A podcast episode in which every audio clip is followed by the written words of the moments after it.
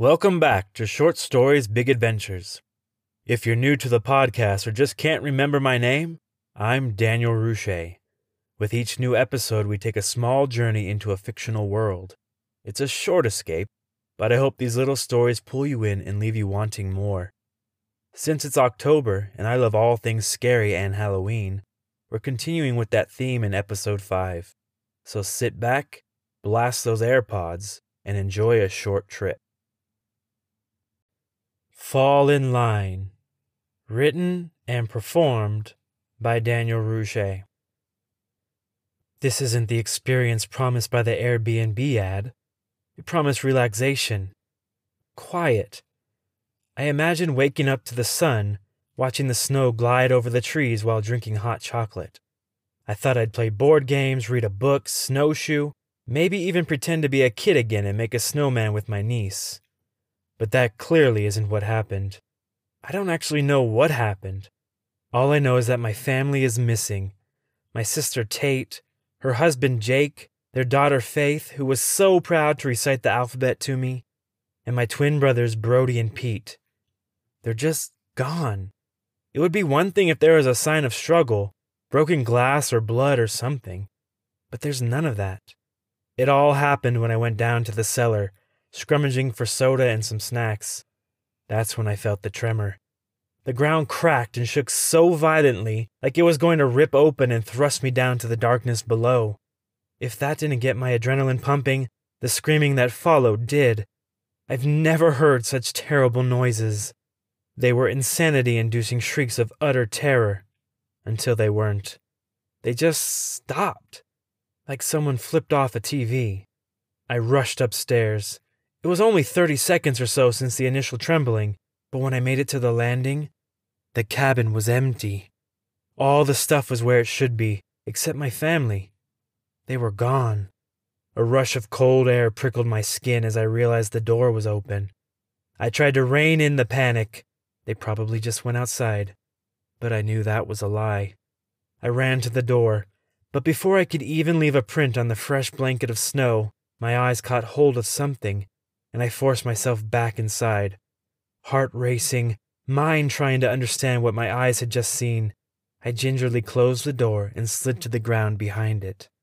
I've been pacing in the cabin for at least an hour now, long enough for my mind to make sense about what I saw. They're obviously some kind of humanoid creatures. Elongated faces stretch out like ghastly horse muzzles. Their stretched out bodies, maybe seven or eight feet tall, are completely black and shiny like beetles. Their skin, more like exoskeletons, reflect light in the same way blackened oil does, and I'm able to see their muscles and tendons flex. I peek out the window, careful to not be seen. They're still there, just roaming the woods like dementia patients who've forgotten where they are. Their gangling arms grab at everything they come across. Slithering tentacles spread over their arms like new growths on a tree branch. These feelers expand and shrink as the creatures wander the forest with their unsettling gait. It's as though they're meant to walk on all fours like a goat, but can't seem to figure that out. Their legs bend backward, so as they step, it's like they're galloping. I've never seen or heard of anything like them. Luckily, their attention is elsewhere right now, so I'm safe. Not sure how long that will last, though, and it's getting cold inside the cabin. Whatever was heating the place before is no longer working. But I'm afraid to turn on the wood burning fireplace because the smoke may draw their attention. So what do I do? I have no idea where to find the keys to the Jeep. I think Jake may have had them last. I doubt I can outrun them, nor would I know where to run, and my cell phone has no reception. I'm trapped, and I've never been very effective at critical thinking. I guess that's why I failed out of three or maybe four colleges. I need Tate. She's always been level headed. She'd know what to do. Where could she be? A loud banging noise erupts from outside the kitchen. Turning my head, I see one of them has crashed into the window. Instinctively, I crouch down, hoping it didn't notice me. Its tentacled arms rub against the glass, leaving smudges. The thing stumbles off. Think, but I can't. I'd be terrible on one of those game shows because my mind disappears almost completely when I feel any sort of pressure. It wanders. Crash. This time by the back door. An enormous boil covered tongue slides across the glass of the door. Huge fangs scratch at the glass. It reminds me of a toddler tasting the world. I let out a tiny chuckle, filled with nerves and confusion and amusement. I stifle it and cower on the floor. The creature moves on. Just think. Do I have any weapons? I scan the room. I can't find anything sharp or dangerous looking, but I do find an umbrella and a broom, so I grab them. Twirling them in my hands, I imagine fighting my way through these beasts. But in reality, I'm no action hero. I trip over my own feet on a daily basis. So fighting off a group, how many are there? Of giant monsters? I'd be dead in a second. The panic returns, but amidst the anxiety, I have the thought to count how many monsters I see. I slowly walk toward the giant viewing window in the living area, hide behind the curtains, and peek out into the snow. I count at least five of them, well, four and a half. Oddly, there's one small one standing close to the larger ones. They're all wandering around, looking completely lost. Maybe they're somehow frightened too? I don't see how they could be. They're hulking masses of terror, but what if they aren't as terrible as they appear? That thought disappears as soon as I spot a sixth creature. This one doesn't seem confused or scared. It stands a foot or two above the others and stiff as a board. It surveys the area with real thought. The expression on its face and its body language suggests confidence. Is this the leader? I'm not sure whether my anxiety is making me see things, but I swear it's staring at me now. The pounding in my chest bangs so hard, I'm afraid someone or something may hear it. The telltale heart. But I don't move. I can't. It can't see me. No, it can't. No way. Only my right eye is visible, and at this time of day, the glare on the windows would make it impossible for the outside world to see through. Right? Wrong. It squares up its shoulders and somehow seems to grow an extra foot. It lets out a shrill, almost barking sound. Immediately, the others scramble over to it. It barks again, and the pack falls in line. They begin tramping toward the cabin. Now I don't think, I just react. I fall back, grab the broom, and smack it across my leg. The wood splinters into sharpened halves. I break off the brush end and hold these rudimentary weapons in front of me. If they're coming for me, I have to fight. As dumb as that sounds, there's no other option. Of course, my lousy body has other ideas. It shakes so furiously that I'm having trouble holding on to my weapons, and the click click click of my teeth chattering sends pains through my skull. I try to settle down and prepare for the battle ahead, but as I breathe, my bowels begin churning. I've heard that when your body is in fight or flight mode, your intestines and stomach try to remove any extra weight so you can flee quicker. It does this by forcing you to relieve yourself, hence the upset stomach. Well, there's no time for that. They're at the door. Hot tears stream down my face, blurring my vision. I wipe my eyes until they're clear. That's when I see the doorknob turn. These aren't just mindless creatures. At least the leader isn't anyway. I square up and hold the brooms in front of my face. I can do this. I can do this. I can. The leader glides through the threshold, staring directly at me. It barks, and the others follow behind. They surround me in a semicircle. Those tentacles splaying out of their arms seemingly taste the air, trying to make sense of it.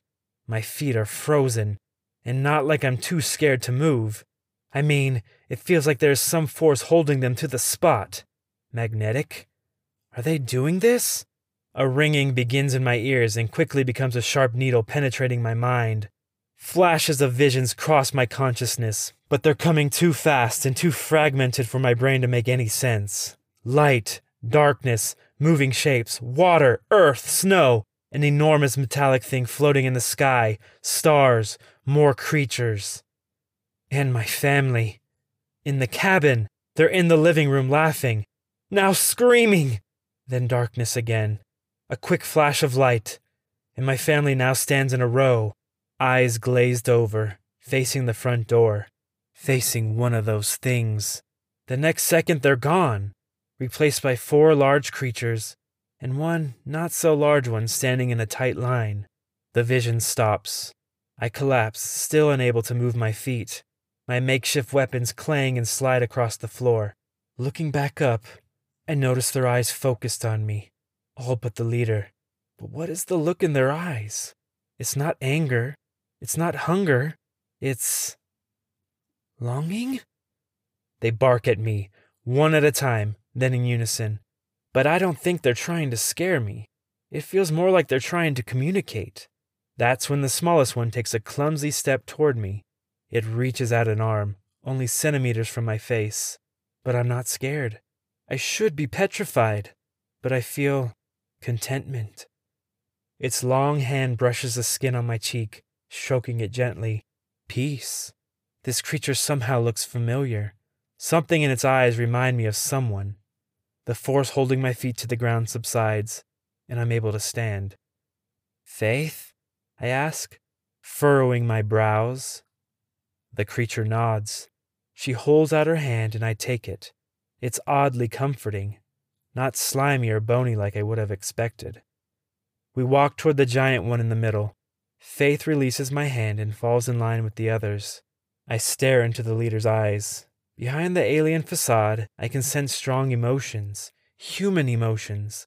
The confidence I sensed before is gone. It actually seems scared now. No, not scared.